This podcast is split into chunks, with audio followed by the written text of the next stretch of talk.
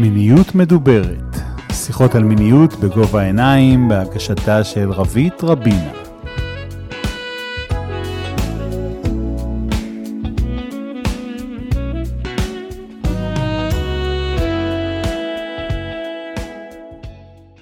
היי, אני רבית רבינה, ואני שוב פה איתכם בעוד פרק של מיניות מדוברת, שיחות על מיניות בגובה העיניים, פודקאסט המיניות שלכם.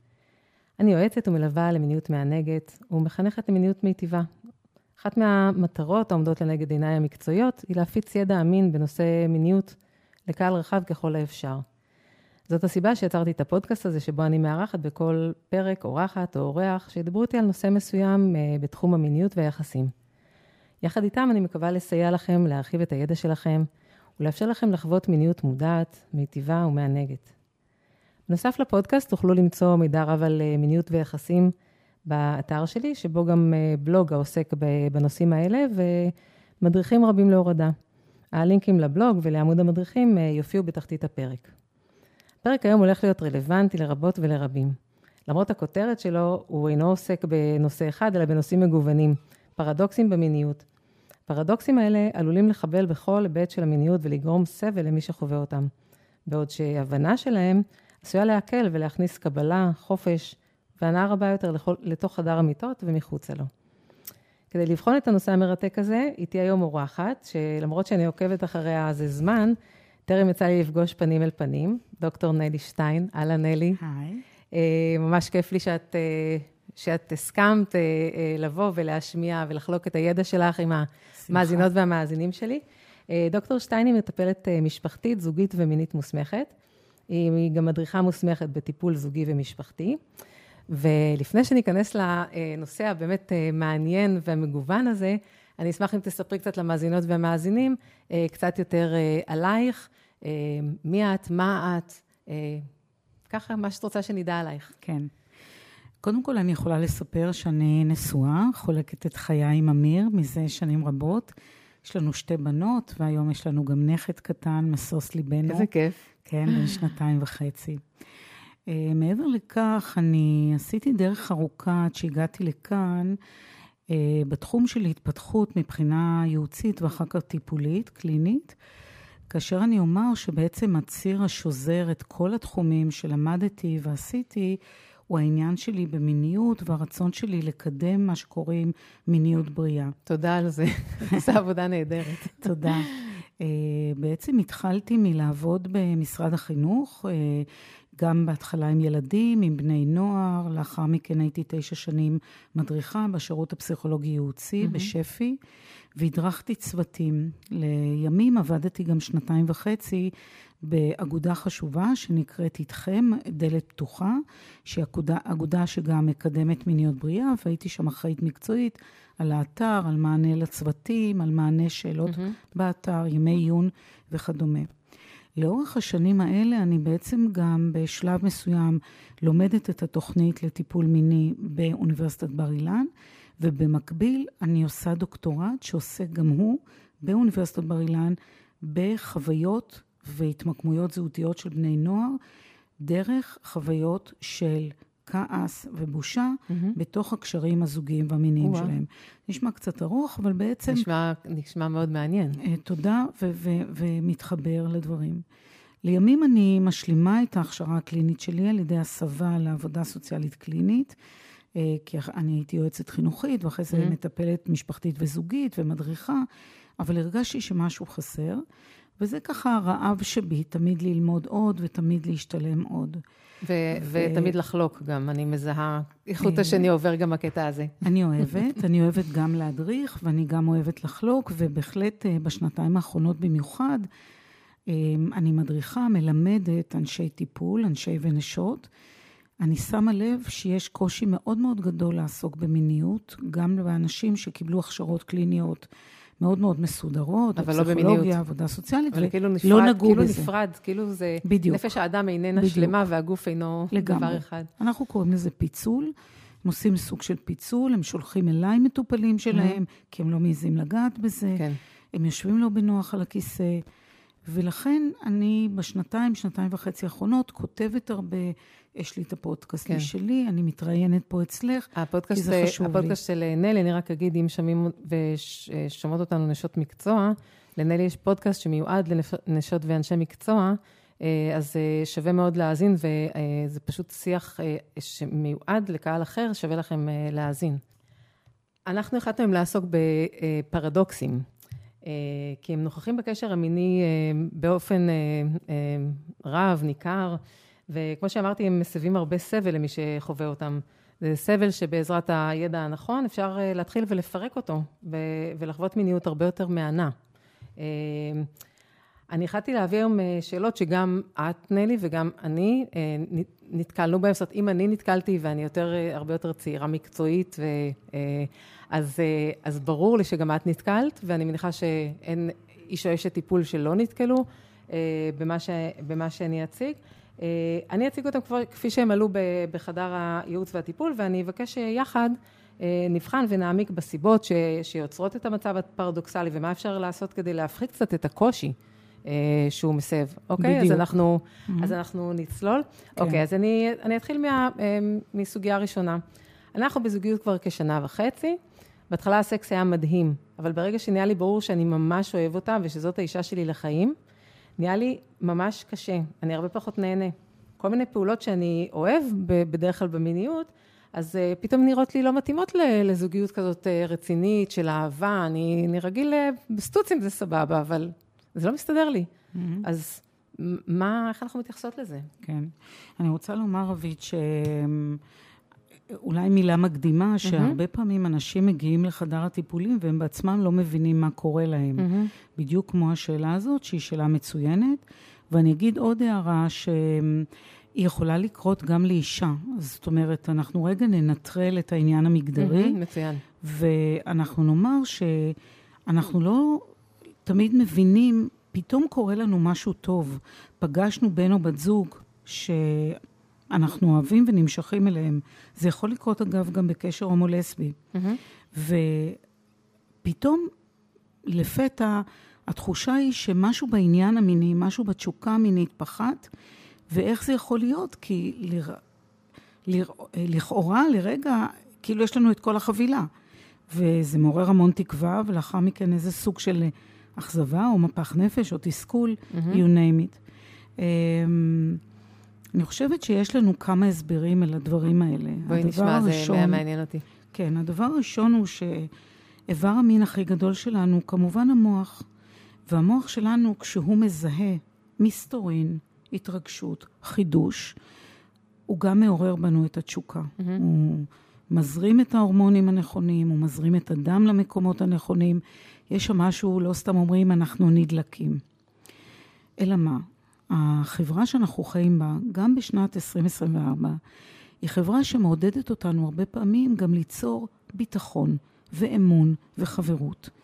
אומרת, ועם אותו אחד, כמו שאסתר פרל... ועם אותו אחד, בדיוק. כן. ואסתר פרל הידועה אומרת, אנחנו מכניסים את הקשר לנעלי בית, והמוח שלנו מזהה שמשהו כאן סדור, בטוח, מאורגן, שמצד אחד זה מה שאנחנו רוצים, mm-hmm. אבל מצד שני, בורינג, משעמם לנו. מאוד uh, משפחתי והומי, כן. אבל עם המשפחה כן. שלנו, כמו שאסתר כן. אומרת, אנחנו לא, לא רוצים לעשות uh, שום דבר אהבה, שהוא... אהבה, נכון. בדיוק, נשב ונתקרבל מול נכון, הטלוויזיה. נכון, וזה לא רק לעשות אהבה, זה לעשות דברים אחרים, שתכף אנחנו גם נדבר עליהם.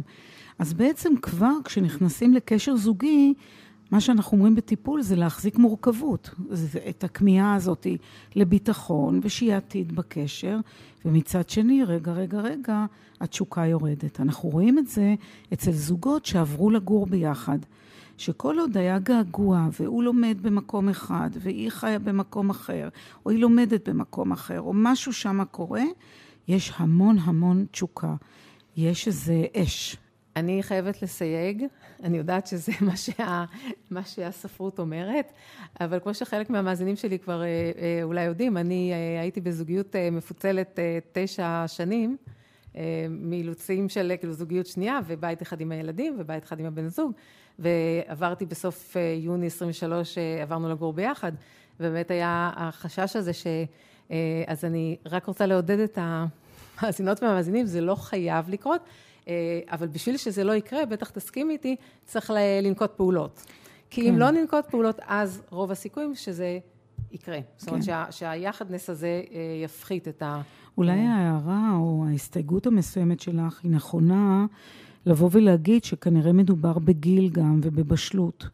ובמודעות. זאת אומרת, בדיוק, זה חלק מזה. בדיוק, שאם אנחנו לא נהיה מודעים, אם נוריד את הרגל מה...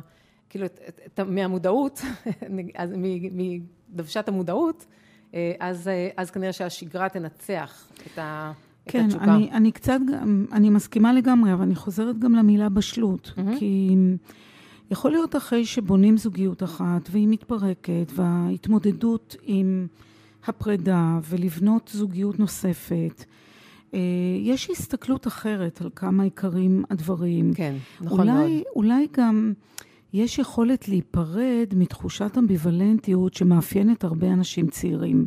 תרחיבי. הדלת, ש... הדרך שלא נלקחה. יש שיר כזה של רוברט פרוסט, The Road Not כן. Taken.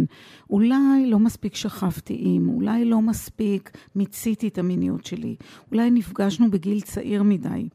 ויכול להיות שבגיל מבוגר יותר, יש משהו שלם יותר.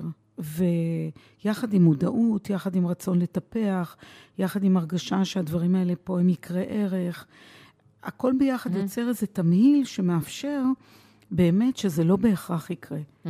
אבל אנחנו כן יודעים, גם ממחקרים, שבגיל יותר צעיר, הקוהביטציה, המגורים המשותפים, פעמים רבות מורידים את התשוקה, וזה בא במפתיע, mm-hmm.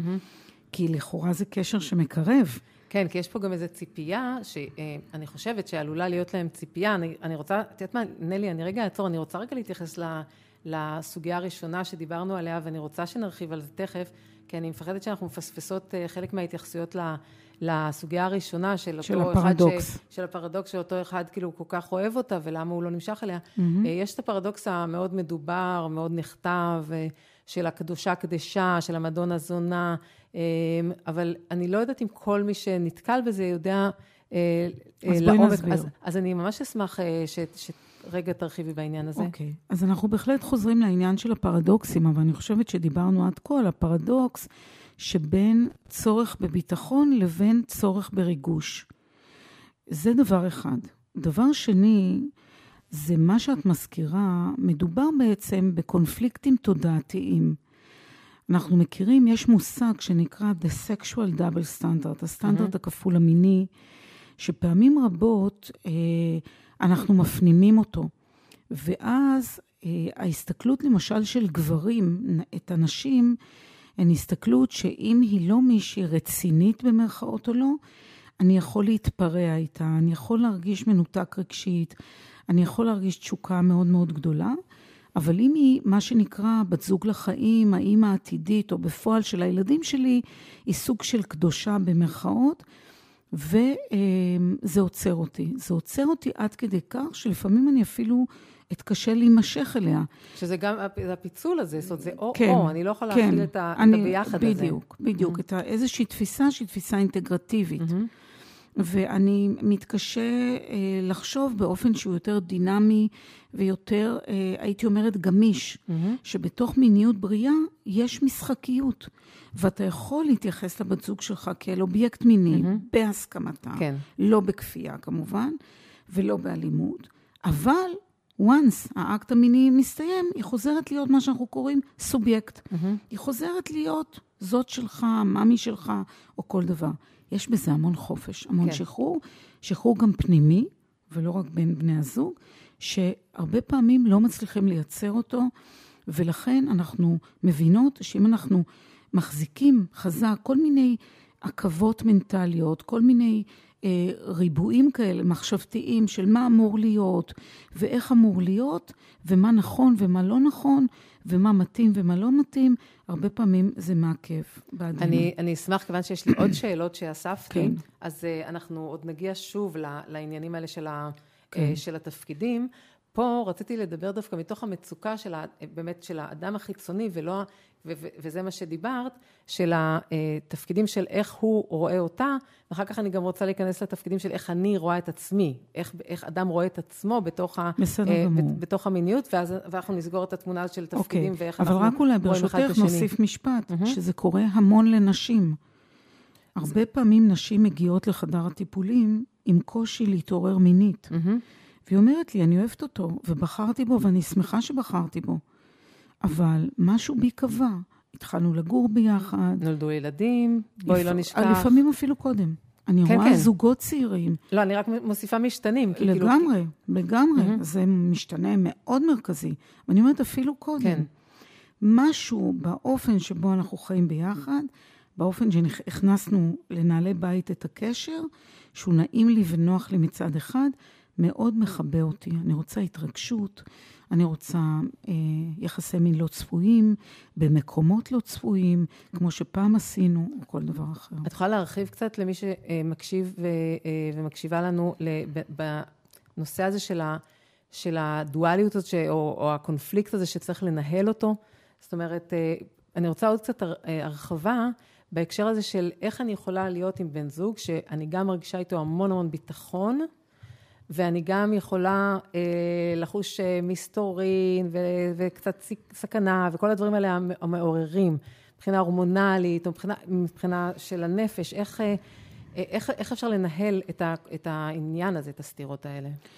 קודם כל זה מורכב, ומה שאנחנו עושים בטיפול, אני הרבה פעמים מזמינה לשיחות פרטניות, כי זה מאפשר יותר חופש אישי, אם מדובר בטיפול זוגי, פסיכוסקסואלי. ואז גם גבר וגם אישה יכולים להגיד לי, אני שמח בבחירה הזוגית שלי, אבל הייתי רוצה למצוא איזשהו מענה לחוסר שקט הזה שלי. ואנחנו, דבר ראשון, נותנים לזה לגיטימציה, אנחנו נותנים לזה תוקף. אנחנו מתבוננים בזה בלי לשפוט, בלי ביקורת, בלי האשמה. שזה משהו שהרבה פעמים במקומות אחרים קשה לעשות. אם נספר את זה לחברים, לחברות, זה יכול לתת מענה מסוים, מקס- מין אולי ולידציה או נורמליזציה של כן, גם אני מרגישה ככה, אבל הש, שקט, כי כן. אסור לדבר, כי, כי מה נעשה? במיוחד אם הקשר הוגדר מלכתחילה כקשר מונוגמי, ולא דובר על אפשרויות של לפתוח אותו, שאולי זה איזשהו ניסיון שאפשר לדבר עליו, מה הוא מוביל גם כן, ואני לא בטוחה שהוא פתרון למרבית הזוגות. אמ, אז אנחנו עושים את הוולידציה הזאת, את הנורמליזציה הזאת בתוך חדר הטיפולים. אנחנו אה, מדברים על זה, ואפשר לבוא ולהגיד, רגע, אבל אולי זה יוסיף לתסכול. ואני אומר רגע משהו ברשותך, אי אפשר לגמרי לברוח מהתסכול. פרויד הגדול כבר אמר לנו שלעולם במיניות אנחנו נרצה יותר ממה שיהיה לנו. תמיד יהיה לנו שם רעש. ואם נחשוב על זה, ואם אנחנו נבין שהמערכת הנפשית שלנו היא גם המערכת המינית שלנו, אז נראה שחוסר שקט או קנאה או תסכול מול פער בין מה שחשבנו ורצינו שיהיה לבין מה שיש לנו, מלווה כמעט כל תחום בחיים שלנו. זה לא רק במיניות. ובטח ובטח בעולם המערבי, אנחנו רואים את הפערים האלה צועקים אה, מ- באמת מכל כיוון. אני רוצה רק אה, ל- לשאול לגבי מה שפרויד אמר. אה, אני חושבת שיש אה, אה, כאלה שיסכימו, ש- שיגידו אולי, אנחנו לא רוצים יותר, אנחנו רוצים אחרת. כאילו, אנחנו- עדיין יש פער, אבל לאו דווקא בכמות, אלא אנחנו רוצים... באיכות. באיכות. כן. אה, כי, כי יותר, יש, יש אה, כאלה שיגידו, יש לי יותר ממה שאני רוצה. נכון. פשוט לא את מה שאני רוצה. נכון. הפרדוקס הזה בעבר, כשהוא התק...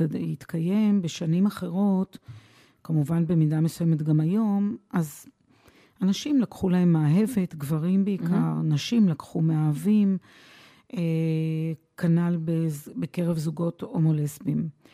אה, היום יש לנו ציפיות גבוהות הרבה פעמים מהקשר שלנו. אה, אסתר פרל אפילו אומרת שאנחנו חמדניים, מה שמוסיף לפרדוקסליות. שהיא אומרת כי- שאנחנו מצפים מבן הזוג ובת הזוג שלנו אה, להיות מה שפעם כפר שלם לגמרי, היה, בכל לגמרי. אספקט של החיים. אני רגע ארחיב למי שלא קרא את לגמרי. אסתר פרל או שמע. אה, אנחנו מצפות ומצפים מהבני זוג שלנו שהם יהיו, גם יגדלו איתנו ילדים, גם יפרנסו, גם יהיו רכים, גם יהיו קשוחים, גם יהיו, כאילו, נכון. להיות הכל, גם יצאו איתנו למוזיאון וגם ילכו איתנו לטייל, ו, נכון. ובן אדם אחד זה פשוט מסע גדול מדי עליו, נכון. ולדעתי נכון. גם אה, מוריד תשוקה גדול מאוד. נכון, מכיוון שהוא הופך להיות סטרסור. בדיוק. הנקודה העיקרית היא שאנחנו לא יכולים לצפות מאדם אחד שייתן לנו מענה להכל. אמ, אפשר שם, מי שמאזין לנו, יאזין או תאזין, תבוא ותגיד, אוקיי, אז אם זה בסדר שאני הולכת עם חברה שלי למוזיאון או לתיאטרון, כי הבן זוג שלי לא אוהב את זה, מדוע יש קו אדום, או זה לא בסדר, שאני אקח לי מהאב, ואחר כך אני אחזור הביתה. כי אני לא באמת רוצה להיפרד ממנו ולשנות לגמרי את חיי. וזאת שאלה שהיא שאלה מאוד מאוד טובה. היא שאלה מעולה, ואני מניחה שאני אקדיש לה אה, תוכנית שלמה. אני אה, אבחר לא להיות אה, אה, עם איזושהי עמדה לגבי העניין הזה, כי אני מניחה ששתינו נסכים שיכול להיות שזה לא מתאים להרבה אנשים, אבל מצד שני, אני מכירה גברים ונשים שזה הציל להם את הזוגיות, שזה אפשר להם להישאר בזוגיות אוהבת, מכילה, מכבדת, תומכת, עם משפחה נהדרת, ולא לפרק משפחה. אה, אבל אה, כמו שאמרת בהתחלה, זה בוודאי, כמו שמונוגמיה לא מתאימה לכולם, גם זה, גם פתיחת קשר לא מתאימה לכולם. ובכל מקרה אני אגיד, אה, שווה לפתוח קשר בליווי מקצועי. Mm-hmm. זה היה כזה בסוגריים, כי אני נתקלת, mm-hmm. מגיעים אליי אנשים שעושים את זה בלי ליווי מקצועי, mm-hmm. חבל, כי אז הסיכוי שזה יצליח הוא מאוד מאוד נמוך בוודאות. נכון. אה, נכון. טוב, אז עכשיו יש לי שאלה שאני אכניס לתוכה אה, בעצם כמה שאלות, כמה סיפורי מקרה ש... שנתקלתי בהם כל כך נפוצים באמת, אז אני אאגוד אותם כזה ביחד ואז נדבר עליהם. זה יהיה השלמה של השאלה הראשונה. הן מבטאות קולות מכיוונים שונים על אותו דבר. פונה אחד שואל, איך אני יכול להביע בפני בת הזוג שלי את הצורך שלי להיות דומיננטי ואסרטיבי, ואפילו אולי בנטייה של טיפה אה, כוחניות במיטה, בלי לפגוע בזהות שלי, שאני, הזהות שלי אצל כולם, וגם אצל הבן זוג שלי, זה בן אדם עדין, מתחשב, רגיש. רציני. רציני, כאילו, איך אני זה. אני אבל אתן לך את העוד שני, עוד שתי פניות. אה, פונה אחרת, אה, אה, משתפת שהיא פמיניסטית, אבל במיטה היא נדלקת מדברים שממש לא מסתדרים עם הערכים הפמיניסטיים שלה. אולי השפלה קצת, או כוחניות מהצד השני שלה. מה זה אומר לה? אני לא פמיניסטית? כאילו, כזה. ועוד אחד שמעלה את הקושי שהוא חווה מהסתירה שבין התפקיד שלו כ, כמנהל בחברה, הוא במקרה הזה לא איזה בוס ענק, אבל הוא מנהל, יש עליו את התפקיד הניהולי, ו... ושם הוא עם, עם האישיות הדומיננטית שלו, וככה מסתכלים עליו וכל זה, לבין העובדה שמה שמדליק אותו במיטה זה בדיוק ההפך מאותו גבר קודם. כן. הוא רוצה שם להיות אה, אה, קצת כנוע. נכון. אז, ו, והם חווים את זה כסתירה. את יודעת להסביר להם שזה לא סתירה, אז בואי תסבירי להם ולמי ששומע אותנו. כמו שאמרנו קודם, היות והמוח הוא איבר המין הכי גדול שלנו, אנחנו צריכים להבין ש... מיניות הרבה פעמים, אה, שהיא מין ישות הוליסטית כזאת, שיש בה הרבה רבדים והרבה חלקים, ובתוכה יש גם מין, זה לא אותו דבר, זה לא, אקט מיני הוא לא מיניות. Mm-hmm. מיניות הוא פנטזיות ומחשבות, והרבה פעמים דווקא מה שאסור, דווקא מה שאנחנו לא נרשה לעצמנו בחיי היומיום, ואנחנו נחשב רציניים ומסודרים, מדליק כל כך במיטה. היכולת להיות במין חופש פנימי כזה, של אה, לבטא קינקיות כזאת מסוימת. BDSM, אה, אפשר לקחת את זה למשחקי תפקידים. נכון, זה יכול. להיות גם הרבה יותר בקטן. אין, בעיה, אני רק אומרת שאנשים, אני, אני רוצה אני בכוונה שמה את ה-BDSM על השולחן, גם בתוכנית הקודמת על המשחקיות, גם בפרק שעשיתי, אה, פשוט להוריד קצת את האיום מזה. זאת אומרת, יש כל מיני רמות, ויש כל מיני, אתם, כאילו, זה נע על רצף, לא צריך להיבהל לגמרי. כל כך, זה לא תמיד ייקח אותנו למקומות הכי קיצוניים. לגמרי. אני אגב הקלטתי על זה פרק. אז יש אותו גם בפודקאסט. אז הנה, יש לכם שני פרקים אה, על BDSM, כן. למי שמתעניין, גם אצלי וגם אצל אה, נלי, תחפשו. כן, והרעיון הוא בעיקר להוריד את הסטיגמציה מהנכון, מהנושא, mm-hmm. ולראות שכל דבר שנעשה בקרב שני אנשים בוגרים, מתוך הסכמה מרצון, הדדית כן. ומרצון, הוא יכול להיות בהחלט מקובל. Uh, כמובן, תמיד uh, עם דיאלוג. כן. כי גם פתיחת קשר וגם החלטה ללכת לעולם BDSMי, מחייבת המון המון דיאלוג. מה שהרבה פעמים, הרבה פעמים אנשים לא מבינים, לא מבינים עד כמה כל הזמן בדיקה הדדית של צרכים, כי באופן מאוד ברור ואנושי, אנחנו אף פעם לא בדיוק על אותו עמוד, כמו שאומרים, כן? גם מישהו שרוצה כיוון BDSMי, הרבה פעמים נאמר, הוא ירצה יותר ואשתו פחות, או ההפך. או היא תרצה לצרף אדם או שניים והוא, או לפתוח את הקשר והוא פחות. אבל בואי נרחיב פעם. להם רגע לפונים האלה ולדומים להם שמאזינים לנו. בואי, בואי נרחיב להם אה, עוד את, ה, את, ה, את המכל הזה של מה מותר ואסור, מה בסדר ולא בסדר ולמה. וחשוב לי באמת שאנשים יבינו שזה מגרש המשחקים של הגדולים. זה המקום שהם יכולים לתת ביטוי לעצמם, כמו שאמרת, שבמקומות אחרים לא. ואם הם נכנסים למיטה עם ה... עם ה בלי, בלי יכולת להחזיק את הניגודיות הזאת, אז בעצם חלק מהמיניות שלהם נפגעת. אנשים מתחילים לחוות אה, שעמום, תסכול, כל הדברים האלה, כי הם לא נותנים לאני שלהם לבוא לביטוי שם, כן. ואפילו מהפחד של להעלות את זה בפני הפרטנר או הפרטנרית, כי מה הם יחשבו עליי. איך גם, את מציעה להתמודד עם זה? גם, אבל אני רוצה להציע שההצעה יכולה גם לעורר חרדה. גם אצל מי שמציע, אבל mm-hmm. גם אצל מי שמציעים לו. Mm-hmm. ואני רוצה לתת לך, ברשותך, דוגמה שלי מהקליניקה שלי, כדי לדבר על זה בדיוק ולענות על השאלה ששאלת. לי יש מטופל שדווקא הבת זוג שלו היא מאוד משוחררת מבחינה מינית. והיא אומרת לו, אני רואה מיניות כסוג של לונה פארק. Mm-hmm. לונה פארק שבו אנחנו יכולים לבחור באיזה מתקנים אנחנו רוצים להשתמש. שזה מאוד תואם למה שאת אמרת. Mm-hmm. עכשיו, אפשר לבוא ולהגיד לכאורה, אה, נהדר, אפשר לבוא ולהגיד לכאורה נהדר, כי הנה איזה כיף, היא פתוחה והיא משוחררת, ואני יכול יחד איתה אה, להתגלץ' במגלצ'ה או לעשות משהו אחר, וזה יהיה נהדר. בעצם ההצעה שלה או לא עוררה בו המון המון חרדה. כן. אנחנו עובדים לפעמים גם עם מדיטציה ועם דמיון מודרך. אפרופו שאלתך הקודמת, מה אנחנו עושים מצוין, בתוך טיפול? מצוין, בדיוק, כן. העיבוד של החומר הנפשי, זה לא רק התוקף, הלגיטימציה, ההתבוננות. זה השלב הראשון. כן, אלא העבודה היא איתו גם בדרכים שונות, דרך uh, מחשבות שנקראות נאמר סכמות, מחשבות אוטומטיות, mm-hmm. דרך uh, הסברים פסיכודינמיים, מהבית שהוא בא, מסרים שהוא בא mm-hmm. וקיבל והפנים. אה, דרך ניסיונות עבר שלו, קשרים שלא צלחו בעבר. מה עורר את החרדה? גם בואי נזכור שבכל זאת יש לנו איזשהו אלמנט מולד, חלק מאיתנו יותר חרדתיים, mm-hmm. חלק פחות, אנחנו לא זהים בזה, כמו שאנחנו לא זהים במה שקוראים לו פוטנציאל מיני. לא, הוא לא שווה. Mm-hmm. אז אם אני חוזרת רגע לדוגמה, אפילו בתוך המדיטציה והדמיון המודרך, אני מציעה לו להיכנס ללונה פארק הזה. והוא נעצר.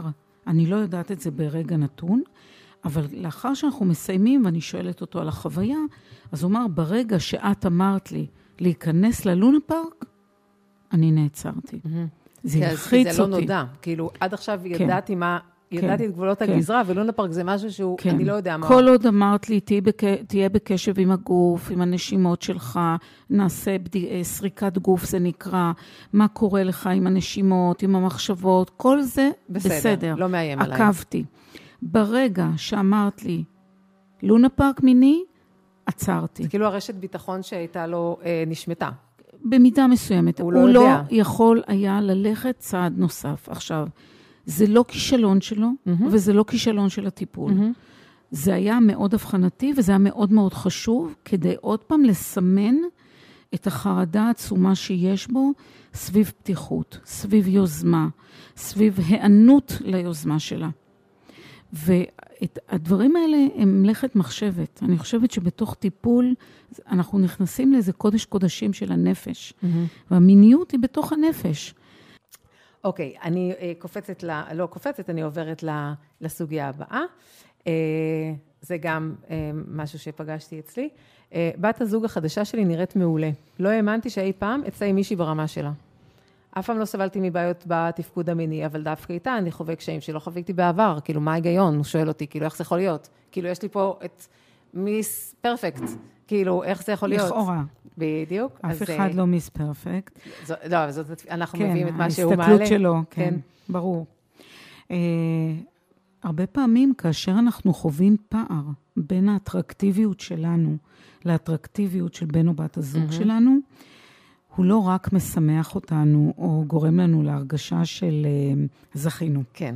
הוא גורם לנו לתחושות של חוסר ביטחון, אפילו רגשי נחיתות, mm-hmm. מה שבתורו יוצר לחץ, מה שבתורו סוגר את המערכת של זרימת הדם, mm-hmm. ויכול לגרום לחרדות ביצוע, להיעדר זקפה או כשל מסוים בזקפה, לפליטה מהירה. כאילו... אה, לגמרי. אה, את, את יכולה להרחיב קצת, כי זה, כי זה נושא ש... זה, לא, הוא לא היחיד, בואי נגיד את זה ככה. כן, אנחנו... אה, בעצם החוויות של אטרקטיביות חברתית ומינית הן חוויות שאנחנו עסוקים בהן המון שנים. מגיל... אפילו שאנחנו מתחילים השוואה בעצם, לא? מגיל גן. אנחנו נכנסים למסגרות חינוך כאלה או אחרות. שיא השיאים הוא בחטיבת הביניים, הוא אפילו לפעמים סוף יסודי כבר, ה'-ו'. מתחילה התפתחות מינית, תקופת הפיוברטי. עכשיו היא מאוד מקדימה, היא ככל שאנחנו עובר, עוברים בשנים כאן. פרויד דיבר על תקופה של חביון, שלכאורה ילדים עסוקים אך ורק בכישורים שלהם, והמיניות יורדת למחתרת וחבויה. אנחנו יודעים שגם תקופת החביון הזאת מאוד התקצרה. יש סקסואליזציה של החיים. לצערנו גם ילדים חשופים לפורנו או לשלטי חוצות. או לקליפים, או, או לרעי, איפה שהם מסופפים את הראש, כן, זה פשוט מולם הכל. כן. בוודאי. והם עצמם עוברים התבגרות מינית כאשר היא אה, מתחילה בממוצע אצל בנות סביב גיל 12, אצל בנים סביב גיל 13, אה, אמ, והיא מתעצמת בחטיבת הביניים ועוד יותר בתקופת התיכון. Mm-hmm. בעצם מדובר בשש שנים קשות מבחינה נפשית. שזה סוג של ג'ונגל מבחינה של האטרקטיביות. למי אני שייך, גם חברתית וגם מינית, אם מדהים. הולך לי או לא. זה מדהים אותי שאנשים רוצים לחזור לתקופה הזאת. זה בעיניי, אני לא מצליחה להבין למה, נכון. למה לרצות לחזור לתקופה נכון. המטלטלת הזאת. נכון. שום דבר לא יציב שם, הכל כאילו, נכון, הכל ממש כל קשה. כך מושפע מהחוץ, נכון. אין שום דבר, לא שום דבר, אבל הפנימיות כל כך, אה, נכון. כל כך מעורער. אבל מה שאני רוצה להגיד, זה שחוויות של אה, לא הלך לי, לא הייתי מספיק אטרקטיבי או אטרקטיבית. סוג של איזה פצע, פצע אה, נרקיסיסטי מסוים, הולכות איתנו, mm-hmm. ולא עוזבות אותנו. Mm-hmm. גם אם אנחנו מוצאים זוגיות יציבה, מתחתנים, אה, או מוצאים בת זוג שהיא מאוד יפה, היא בדיוק הטעם שלנו, או הדוגמה שאת אה, נתת. Mm-hmm. הפצעים האלה מהדהדים, ולכן חשוב ונכון להביא אותם לטיפול, לחוד וביחד, ולעשות להם גם סוג של עיבוד כדי להרפות מהם. וגם לא לקפוץ, אה, אני, אותו אחד, הקטע של בן אדם יכול אה, לחשוב שוואלה, אה, אני לא במקום הנכון. וזה לא נכון שאתה לא במקום הנכון, יכול להיות שאתה במקום הכי נכון, mm-hmm. רק אתה צריך לראות את זה, נכון. שאתה במקום הנכון. או אולי לא אלא, לא מגיע לי. אלא או... אולי, בדיוק, הפצעי ילדות האלה שאת מדברת כן. עליהם, הם אלה שמעוותות את המבט שלי כן. אה, על, על הבת זוג הזאת, ש, ש, יכול להיות כן. שזה הדבר הכי מתאים כן. שיכולתם למצוא לעצמך. ולכן זה מקסים הרבה פעמים לראות גברים שהם יותר נמוכים מהבת זוג שלהם, או שיש להם קצת קרס, או הם מקריחים, אבל הם בטוחים בעצמם, והם, אה, יש לי דוגמאות בראש, אני לא יודעת כן, אם כן, זה נכון להזכיר שמות, לא, לא, לא חשוב, יש לי גם דוגמאות אבל, בראש. אה, אבל יש דוגמאות, והם אה, יכולים ליהנות. ממה שיש להם, ממה שהם השיגו, כאשר בעצם אנחנו מבינים שקודם כל הפצע הזה של האטרקטיביות כנראה לא מהדהד, וגם שהבת זוג רואה אותם כגבריים, לאו דווקא בגלל הפיזיות, כי אין מושך כגבר שהוא עם ביטחון עצמי. נכון. זה, נכון, בדיוק, שהוא זה, עם כריזמה. בהחלט, וזה מרחיב בכלל את התפיסה הזאת של... אגב, של, גם אישה. אה, של מיני, בדיוק, שמיניות והופעה חיצונית, הקשר ביניהם, יש ביניהם קשר, אבל גם יש כל כך הרבה לא. Mm-hmm. וזה גם... זה לא זה, רק. בדיוק, זה עלה גם בתוכניות, זה כאילו, זה חוזר כל פעם, זה, זה לא רק. זה מורכב, זה כל כך לא רק. כן. אה, יש הבדל בעיניי בין איזה יופי... אה, על פי סטנדרטים כאלו או אחרים, לבין טיפוח, שמירת היגיינה, שאלה דברים שהם דברים מאוד מאוד חשובים ובסיסיים. והפרדוקסליות שאני פגשתי, אם אני יורשה לי רגע להוסיף, ברור. זה אנשים שבאים אליי לטיפול זוגי, פסיכוסקסואלי, הם לא שכבו כבר uh, שנה או יותר, הם אפילו בקושי נוגעים, הם כן כמהים לתקן ולהשלים את החלק הזה בפאזל של החיים, ואז לפתע פתאום אני שומעת שהוא לא מצחצח שיניים למרות שהיא ביקשה. לא בבוקר ולא בערב, שהיא לא חופפת את הראש, שהיא לא מתקלחת כל יום, אה, כל מיני דברים שהם מעוררים בי תמיהה גם כמטפלת, לא כי אני רוצה לשבת מולם בנו נו נו, mm-hmm. אלא הנה עוד פרדוקס. אתם אומרים משהו דרך הגוף, אתם לא מטפחים אותו. זה יכול להיות גם אכילה רגשית, זה יכול להיות השמנה, זה יכול להיות הרבה דברים, אבל לפעמים התפקודים הבסיסיים, כן, מבחינה היגיינית ו- וטיפוח עצמי, אה, לא עובדים. והם לא עובדים כי לפעמים באופן גלוי אומרים דבר אחד, אבל בפנים... והגוף מתנהגים אחרת. מתנהגים אחרת כי יש המון חרדה, כי אה, אמביוולנטים, כי לא בטוחים שבאמת רוצים. שבעצם, שבעצם מה שאת אומרת, שאנחנו... כי יש יכול, קושי עם אינטימיות. בדיוק, אנחנו, אנחנו, אנחנו יכולות להתקל בזה גם בכאבים, נגיד, בחדירה שמסמנים. אז פה את אומרת, בן אדם, אם נורא חשוב נכון, לו... נכון, זה קישור נכון. אם, אם נורא חשוב לו, שהיא תרצה אותו ותימשך ושתהיה בהם יותר מיניות, הוא היה עושה, אה, מטפח את עצמו בנקודות שחשובות לה. כיוון שהוא לא עושה את הדברים הבסיסיים האלה, באמת אלמנטריים, את יכולה לנסות לקחת את זה בתור מטפלת לכיוון הזה של יש פה משהו שהוא מתחת לפני השטח. נכון. כי מה זה כבר לצחצח שיניים? כי יש איזה פער. הפרדוקסים כן. הם קיימים all over, הם כל הזמן בחיים שלנו. והפער הוא עבורי כמטפלת לא משהו, לא אובייקט לשיפוט, אלא להתבונן ולנסות להבין מה הפער הזה אומר. נלי, את יודעת, בא לי לשים רגע בצד את השאלות שהכנתי, אה, ולשאול אותך, כמו שקודם העלית משל עצמך, כי אני בכל זאת הבאתי משל עצמי, ומקרים ש, אה, שאני יודעת גם מאחרות ששמעו, אבל אולי יש לך משהו ש, שאני עוד לא, עוד לא יצא לי אה, להיתקל בו, וש, ושמעניין אותך, כן, שהמאזינות והמאזינים ייחשפו אליו. כן. אני יכולה להגיד שבגלל שאני עובדת באמת עם הרבה זוגות, יש פרדוקסים שלפעמים אפילו מפתיעים אותי עם כל ניסיוני. שממשיך להיות לך מעניין כל הזמן. בהחלט. שזה טוב. אני נתקלת לעתים בקשיים עמוקים, עכבות עמוקות. פעם זה של אישה צעירה, פעם זה של גבר צעיר. מדובר באנשים צעירים, קרי אה, סוף שנות ה-20, תחילת שנות ה-30 שלהם, mm-hmm. ש...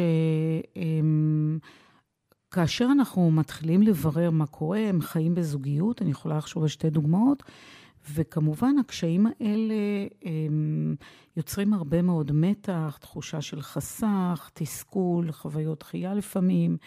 הם על איזה קשיים, איזה קשיים את מדברת? ולמה זה פרדוקסלי? כי זה, גם אה, גבר וגם אישה שאני רגע חושבת עליהם, הם אנשים שרוצים לחיות חיים מיניים, אבל בעצם משהו מעכב באדם לעשות את זה. כשמסתכלים לעומק, אנחנו רואים שחיים בסביבה מגדרית מאוד מסורתית ושמרנית. זה יכול להיות סביבה דתית, זה יכול להיות סביבה של עולים, מהגרים, מחבר העמים לשעבר, או מכל מיני מדינות. ונלי, אני ארשה לעצמי להגיד שגם החברה הישראלית היא כאילו נורא מתירנית, ותוכניות טלוויזיה, והפרסומות, והזה, אבל בסך הכל אנחנו חברה מאוד מאוד שמרנית, לא נתבלבל, יש, אנחנו מדינה שהיא מדינת הלכה, יש פה, יש פה שמרנות מאוד גדולה בישראל. לגמרי, לגמרי. אה, אבל זה כאילו אם את לוקחת תמונה ואת שמה טושים יותר, אוקיי.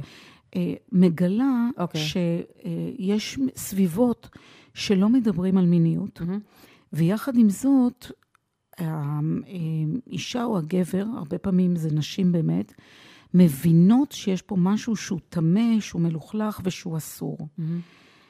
מה שגורם לכך שלמעשה הן נמצאות בסכסוך פנימי עם עצמן. כלומר, הן רוצות להרגיש מיניות או תשוקה נאמר, הן רוצות שתהיה להן אפשרות או חופש פנימי להיות יותר משוחררות בתוך הקשר הזוגי, mm-hmm. אבל הן גם תוקפות את זה. הן תוקפות את עצמן. תסבירי. איך הן תוקפות את עצמן? הן מענישות את עצמן, הן מפתחות חשיבה אה, מגית מסוימת שאסור להן, שהן לא מספיק טובות, שהן רעות, שזה אסור, שאולי בכלל יש להן איזה אה, נטיות סמויות, אה, נסתרות, פדופיליות או אחרות שהן נחשבות כמוקצות. הן מייסרות את עצמן במשהו שהופך להיות חשיבה טורדנית ומייסרת שמעלה את החרדה. וכשמתחילים לדבר על זה בתוך הטיפול, וכאשר כבר נוצר מרחב והבנה שהמחשבות שלנו הן לא אנחנו, אלא mm-hmm. רק מחשבות, mm-hmm. בואי נתבונן בהן, נשים על זה סימני שאלה, mm-hmm. אפרופו מי ששואל מה לעשות, הן מבינות שמדובר לא רק בזה שאימא או אבא אמרו אסור, אלא גם אני פוחדת מהמיניות שלי. כאילו אני אשחרר איזה אריה מסוגר, ומי יודע מה, התשוקה שלי והיצרים שלי mm-hmm. יביאו אותי לעשות. Mm-hmm. זה כמובן עוד פעם חשיבה שהיא לא רציונלית, והיא הרבה פעמים לא מודעת, או רק בחציה מודעת. Mm-hmm. דרך אגב, פרויד גם דיבר על זה. פרויד אמר שאנחנו לא עוסקים במיניות, ואין הסדרה של חינוך מיני או הסברה מסודרת. כי הרבה פעמים יש הרגשה שזה יכניס רעיונות, ובעצם אנחנו פוחדים לפתוח איזושהי תיבת פנדורה. וזה אני, ממצה את זה. בתור מחנכת uh, למיניות uh, בריאה מדלת uh, פתוחה. את ו... מכירה את זה. אז, אז ברור שככל שנותנים חינוך uh, uh, מיני, uh, הסברה uh, יותר uh, רציפה, יותר עמוקה, יותר מקצועית, uh, זה גורם למיניות הרבה יותר... אה, מיטיבה, זה לא סתם ביה. טייטלים של מיניות לגמרי. מיטיבה, אלא אנשים דוחים יותר לגמרי. את הפעילויות המיניות שלהם, עושים את זה בפחות סיכונים וכן הלאה וכן הלאה. בדיוק, ומוריד את רמות החרדה. כן. את העמימות. ו- וברור שכשיש חרדה, אה, אז זה גם חוזר לזה שכשיש חרדה, אז, אז בטח שאי אפשר לתפקד מינית. נכון, אה, נשים וגברים. כן. מתכווץ, קשה, כואב, אין זקפה. את יודעת, פליטה מוקדמת, פליטה מאוחרת, מורכבת. אבל זה כל פעם אה, מדהים אותי מחדש, כי החברה הזאת שלנו, הפוסט-מודרנית, המזפזפת, שמה על נס הרבה פעמים את המיניות באופן מאוד בוטה, מאוד בפרצוף. כן. אמ, וזו החוויה החיצונית. והחוויה הפנימית היא חוויה מאוד מושתקת. הייתי אומרת אפילו... חוויה שנוצר איזה פריז. יש קושי לאפשר לעצמי לנוע בתוך זה. וכמובן, בתוך זוגיות זה גורם לכאב מאוד מאוד גדול, של שני הצדדים. עכשיו, אני פוגשת את זה גם אצל גברים, שיש משהו בהתנהלות של הבת זוג, בלחץ שלה, או לפעמים אה, בחוויה של. לראות אותה כמי שמצפה ממני המון, שמצפה ממני לאיזושהי גבריות, מתפקדת, מבצעת. אגב, בכל תחום, גם אה, פרנסה וגם עזרה בבית, או כל דבר ואני רוצה להוסיף שזה משתק אותי. שבסוגריים, לפעמים בת הזוג לא מצפה לכל הדברים האלה. אבל אה, אה, אותו גבר הרבה פעמים מחזיק בראש שלו את התפיסות החברתיות, והוא לא שם לב שאצלו בבית, שאיתו בבית חיה אישה שלא מצפה את כל הדברים האלה. עכשיו, לפעמים יש אישה שמצפה, אבל לא תמיד. לפעמים זה התפיסות האלה של מי זה גבר ואיך הוא צריך להתנהג. אני חושבת שבהקשר הזה, אה, אי אפשר להתעלם מהדברים של אה, עידן עמדי, כשהשתחרר מבית החולים, שהוא אה, הביא גבריות פגיעה, רגישה, רואה את הזולת, לא שמה את עצמה בתור איזה סופרמן שצריך להציל את העולם. ואני רוצה לא עוד פצועים ולא עוד כלום, אני פשוט רוצה עוד גברים שיתחברו לה, לאמת שלהם ולא כן. לאמת החיצונית הזאת, שהיא בדרך כלל לא אמת. אני אגיד על זה שני דברים. קודם כל, אה, בהיותו מי שהוא, אה, הוא כבר שם רף מאוד מאוד גבוה. היה על זה מערכון בארץ נהדרת. כלומר, אה, לא, כבר... זה, זה, את כל המערכונים וכל המימס והכל נעשה לא, על זה, ועדיין, ועדיין, צריך לקחת מזה אה, צריך להקשיב, לא להסתכל על עידן עמדי ואיך שהוא, שככה נראה אה, פצוע קשה והכל, צריך להקשיב לקול שלו ול, ולראות שאפשר, שאפשר אחרת. כן. ואני אומרת את זה בהקשר הזה של, של הלחץ על הגברים, על הביצועיות הזאת. כן, את מתכוונת שאפשר להיות גם לוחם וגם רגיש. כן. גם מבצע וגם מדבר. ממש ככה. נכון, אני, אבל... אני, וגם, וגם פה, זה הקטע של החברה, ש, שכאילו מגדירה לגברים מגיל שנתיים, שאסור להם, הם, הם צריכים להיות גבר-גבר, ולקום ולא לבכות ולנגב את החול מהברכיים ולהמשיך אה, הלאה. כן. ו- ואם, ואם, ואם הם בוכים, וכל הדברים האלה, זה מייצר אנשים מנותקים מהרגשות שלהם, שהם באמת מאוד מרוכזים בחוץ. כן. ואז אם הבת זוג שלהם אומרת להם, הכל בסדר, אני לא צריכה את הביצועים, אני רוצה אותך כמו שאתה, קשה כבר להאמין לזה, מרוב. קשה להאמין, כי הרבה פעמים אה, החוויה בעיניי... מבוססת על איזשהו חוסר ביטחון מאוד עמוק, חוסר ערך mm-hmm, עצמי. Mm-hmm. גם לגברים יכול להיות דימוי גוף שלילי. בהחלט. אה, ולכן אה, המודלינג הזה שאת מדברת עליו, שאנחנו קוראים לו גבריות חדשה, כן, שהיא גם... אני חיה עם כזה אחד פשוט, אז אני יודעת כמה כיף נהדר, לי. כן. כן. המקום הזה הוא... הוא מקום מורכב, ועוד פעם, הוא יכול לייצר פרדוקס בפני עצמו, כי אני יכול לחשוב שעידן עמדי הוא אחלה גבר שבעולם, גם בדברו על אה, פיקודיו שמתו, אה, על נהרגו, אה, גם על רגשותיו וכדומה. אה, ואני רוצה אולי להיות במשהו כמוהו, mm-hmm. וגם עדיין זה מאוד מאוד קשה לי, ואני אהיה מודע לפער, ואולי אני סוחב איתי את הפצעים של האטרקטיביות שלי מגיל יותר כן. צעיר. אז זה חוזר לטיפול. זה וגם, חוזר, מה חוזר יצא למקום. ממני? מה יצא ממני אם אני אתן דרור לדחפים שלי? שזה מה שהתחלתי לדבר. Mm-hmm. כאילו, משהו קמאי כזה, שאני, מעודדים אותי להרגיש אה, חופשי בתוך החדר המיטות, אבל פתאום... אולי אני אפגוש את עצמי נמשך לדברים שאני נבהל מהם. אותו גבר ש... שציינת בהתחלה, שהשתתק כשאמרת לו, אה, שהצגת לו את המגרש משחקים שלפניו. למשל, ואני חושבת על עוד מישהו. אוקיי. Okay. אחר, ואני חושבת על עוד אישה, ובגילאים okay. שונים, בטווחים okay. כן. שונים. כלומר, יש משהו במיניות שלנו שהוא עוד קונפליקטואלי עבורנו, mm-hmm. קודם כל. ומה שמעניין זה שזה לא תמיד, כי אמרו לנו in so many words, באופן ישיר, אסור או מותר.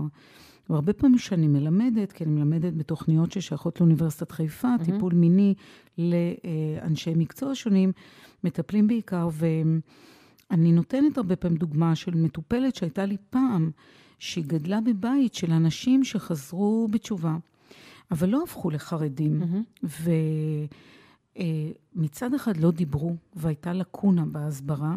שלא התמלאה בידע ו- ותמיכה והורדת חרדה. Mm-hmm. אבל גם לא אמרו נו נו נו. ונשארו ספרים, מה שקוראים חופשיים. והיא כילדה מתנסה, אה, משחקת עם חברה בליל להתבונן על איברי המין, אחר כך בגיל חמש, אחר כך בגיל עשר קוראת איזה ספר רומנטי ומתגרה, mm-hmm. כי יש שם סיפור כלשהו שמלווה כמובן באירוטיקה אה, ומיניות ממשית. אירוטיקה זה מיניות יותר גלומה, פחות באה לידי אה, ביטוי בפועל. והיא מאוד נבהלת, היא נבהלת מעצמה. והמשטור שלה שהיא הולכת מהמיניות, היא מתנתקת מהמיניות, mm. והיא עוברת את כל גיל ההתבגרות, זה קרה לה בגיל עשר. Mm-hmm. היא לא מדברת על זה לא עם אמא שלה, לא עם אחיות mm-hmm. שלה, וכל גיל ההתבגרות היא מוקפת בבנות, כי היא לומדת במסגרת כן. רק של בנות, והיא לא מדברת על זה. והנה יום אחד מציעים לה לפגוש גבר נחמד, עושים מין שידוך, שהיא בוחרת בו, זה mm-hmm. לא כפוי. כן. והיא מגיעה, מתה מפחד, לקשר. אז... כי היא יודעת שהיא תצטרך לפגוש את המיניות שלה, לא תהיה, היא לא תוכל להמשיך להימנע בדיוק, מזה. בדיוק, בדיוק. Mm-hmm.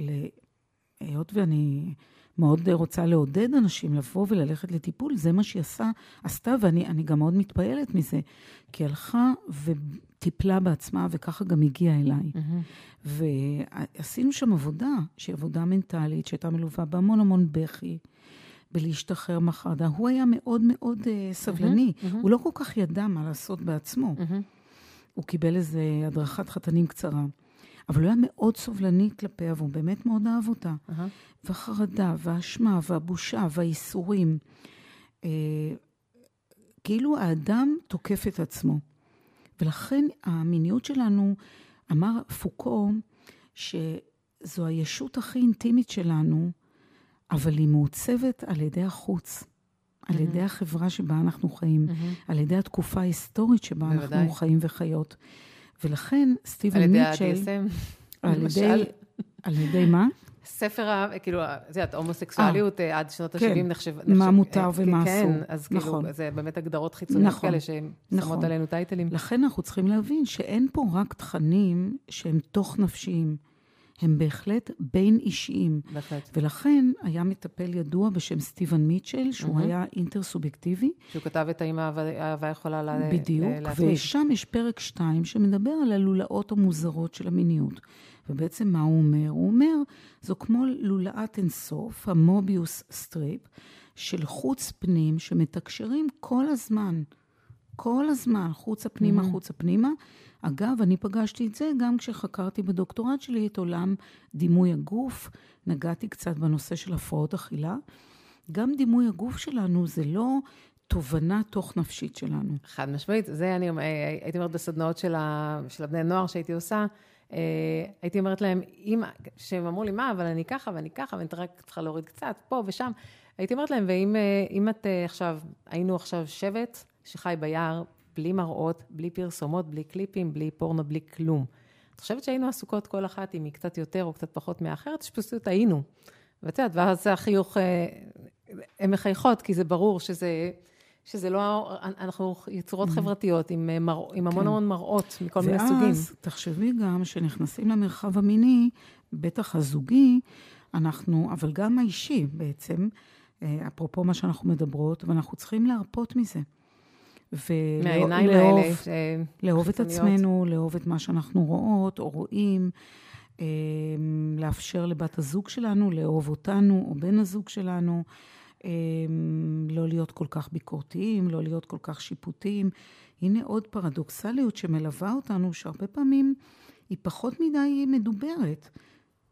אה, ולכן היא מאוד מאוד אה, מקשה גם כן על החיים שלנו, בעיקר כי היא מופנמת בתוכנו מאוד מאוד עמוק. מהמם. אנחנו פוחדים לדבר על זה כן, הרבה. כן. מהמם. אז אה, אם אני אבקש ממך אה, לא לסכם את הנושא, אבל אולי כן לסכם באיזה מסר שחשוב לך אה, להוציא את מי שהאזינו לתוכנית הזאת, שבאמת נגעה בהרבה מאוד נושאים, היא לא הייתה איזה רצף של, אה, של נושא אחד, אז אה, עם, עם איזה, עם איזה אה, ארגז כלים קטן, עם איזה מתנות קטנות, עם מה תרצי להוציא אותם, את מי שהאזינו לנו? אני אסכם ואני אומר שאנחנו בעצם דיברנו היום על הציר המורכב של פרדוקסים בתוך החיים המיניים שלנו. ובעצם מה שעלה מאוד ברור מהשיחה, זה איזושהי אמת שהמודעיזם גם מדבר עליה, והרבה גישות טיפול כמו CBT או אקט או סכמטרפיה, שמה שאנחנו חושבים לא בהכרח נכון, הוא לא בהכרח מציאות, והלמידה שלנו, של להתבונן במחשבות שלנו, להבין שהן באות וחולפות, שהן לא אנחנו, שלשים עליהן סימני שאלה, הוא מאוד מאוד חשוב. זה לפתוח איזשהו מרחב פנימי שהוא ממש משמעותי. כן, אני מזהה את המחשבה הזאת, אני יודעת מה המקור שלה, אני מכירה אותה, אני בוחרת לא להאמין לה. גם דבר שני, וגם עליו בודהיזם מדבר, והגישות האלה, אה, ובכלל עולם המיינדפולנס, זה שמה שאנחנו מרגישים מאוד בחוזקה, הרבה פעמים עובר. ואמונות שלנו, שמקורמות לנו לסבל, אנחנו אחר כך מרגישים אחרת. ומה שאנחנו בטוחים שאולי אנחנו לא מספיק אטרקטיביים, עובר, ואנחנו מרגישים משהו אחר. אז הכל הרבה יותר נזיל והרבה יותר בת- בתנועה. וזה אולי לסיום מזמין ליותר חמלה עצמית. חמלה עצמית מאפשרת לנו להיות פחות ביקורתיים, ומאפשרת לנו תנועה של שינוי וחיבור עם המיניות שלנו, עם הישות ההוליסטית הזאת, המורכבת הזאת. אני בדיוק השבוע הסברתי לאיזה זוג שהיה אצלי, אפרופו הביקורת, החמלה העצמית, שכשאנחנו בביקורת עצמית, הגוף חווה את זה כאיום, כאיום חיצוני. הוא לא, הוא לא מתחיל למיין אם זה אה, נמר שקפץ עליי עכשיו, אלא אני באיום, וכשאני באיום, איך המיניות שלי יכולה להיחוות כמשהו מהנה? נכון, אני- הכל מתכווץ. הכל, הכל מתכווץ, המיניות אה, נסוגה כן. אחורה, אני צריכה עכשיו להציל את עצמי. כן. אבל אה, אולי, אולי רבית, מה שעוד עלה כאן, זה שלפעמים האיום הוא פנימי. פעמים רבות האיום הוא ביקורת פנימי, פנימית, כן, כן, כן, זה דיברנו על יותר, חמלה- יותר חמלה- אפילו מביקורת, זה אבל- חשש אבל גם. הביקורת, ה- ה- ה- הביקורת, החשש, הדברים האלה, כן. הם באמת, אה, אה, לפי הבנתי, הם נחשבים, נתפסים כאיום. זאת אומרת, Mhm. הגוף, כשהוא נכנס לאיום, כן. זה כבר לא משנה לו אם זה נמר, כן. או איום על נכון, האני שלו, נכון. אה, על הנפשי נכון. שלו. יש משהו קיומי בדיוק. של לשרוד וללכת אחורה כן. נכון? אה, מעולה. נלי, אז אה, תודה ש- שחלקתי מהידע העמוק שלך והרחב שלך. ו... אז זהו, הידע של נלי הוא מאוד מקצועי, ותחפשו אה, דוקטור נלי שטיין באנגלית, ברצף נדמה לי, נכון? כן. אז, אה, באינסטגרם. אז אם, אם מעניין אתכם, אינסטגרם, פייסבוק, אז, אז אה, תחפשו.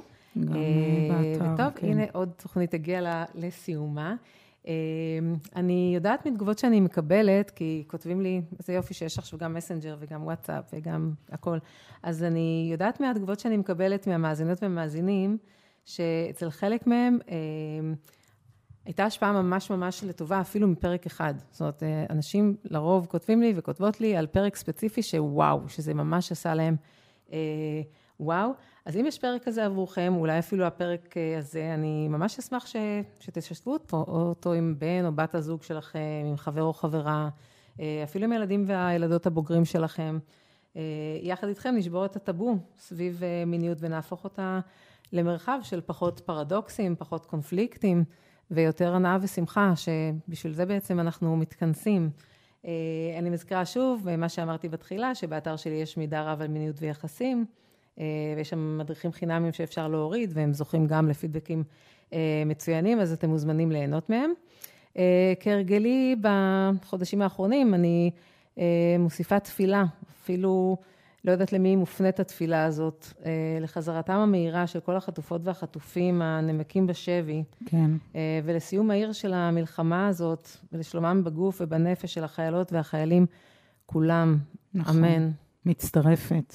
תודה, נלי, תודה מכל רבה. הלב. תודה רבה. ביי לכם.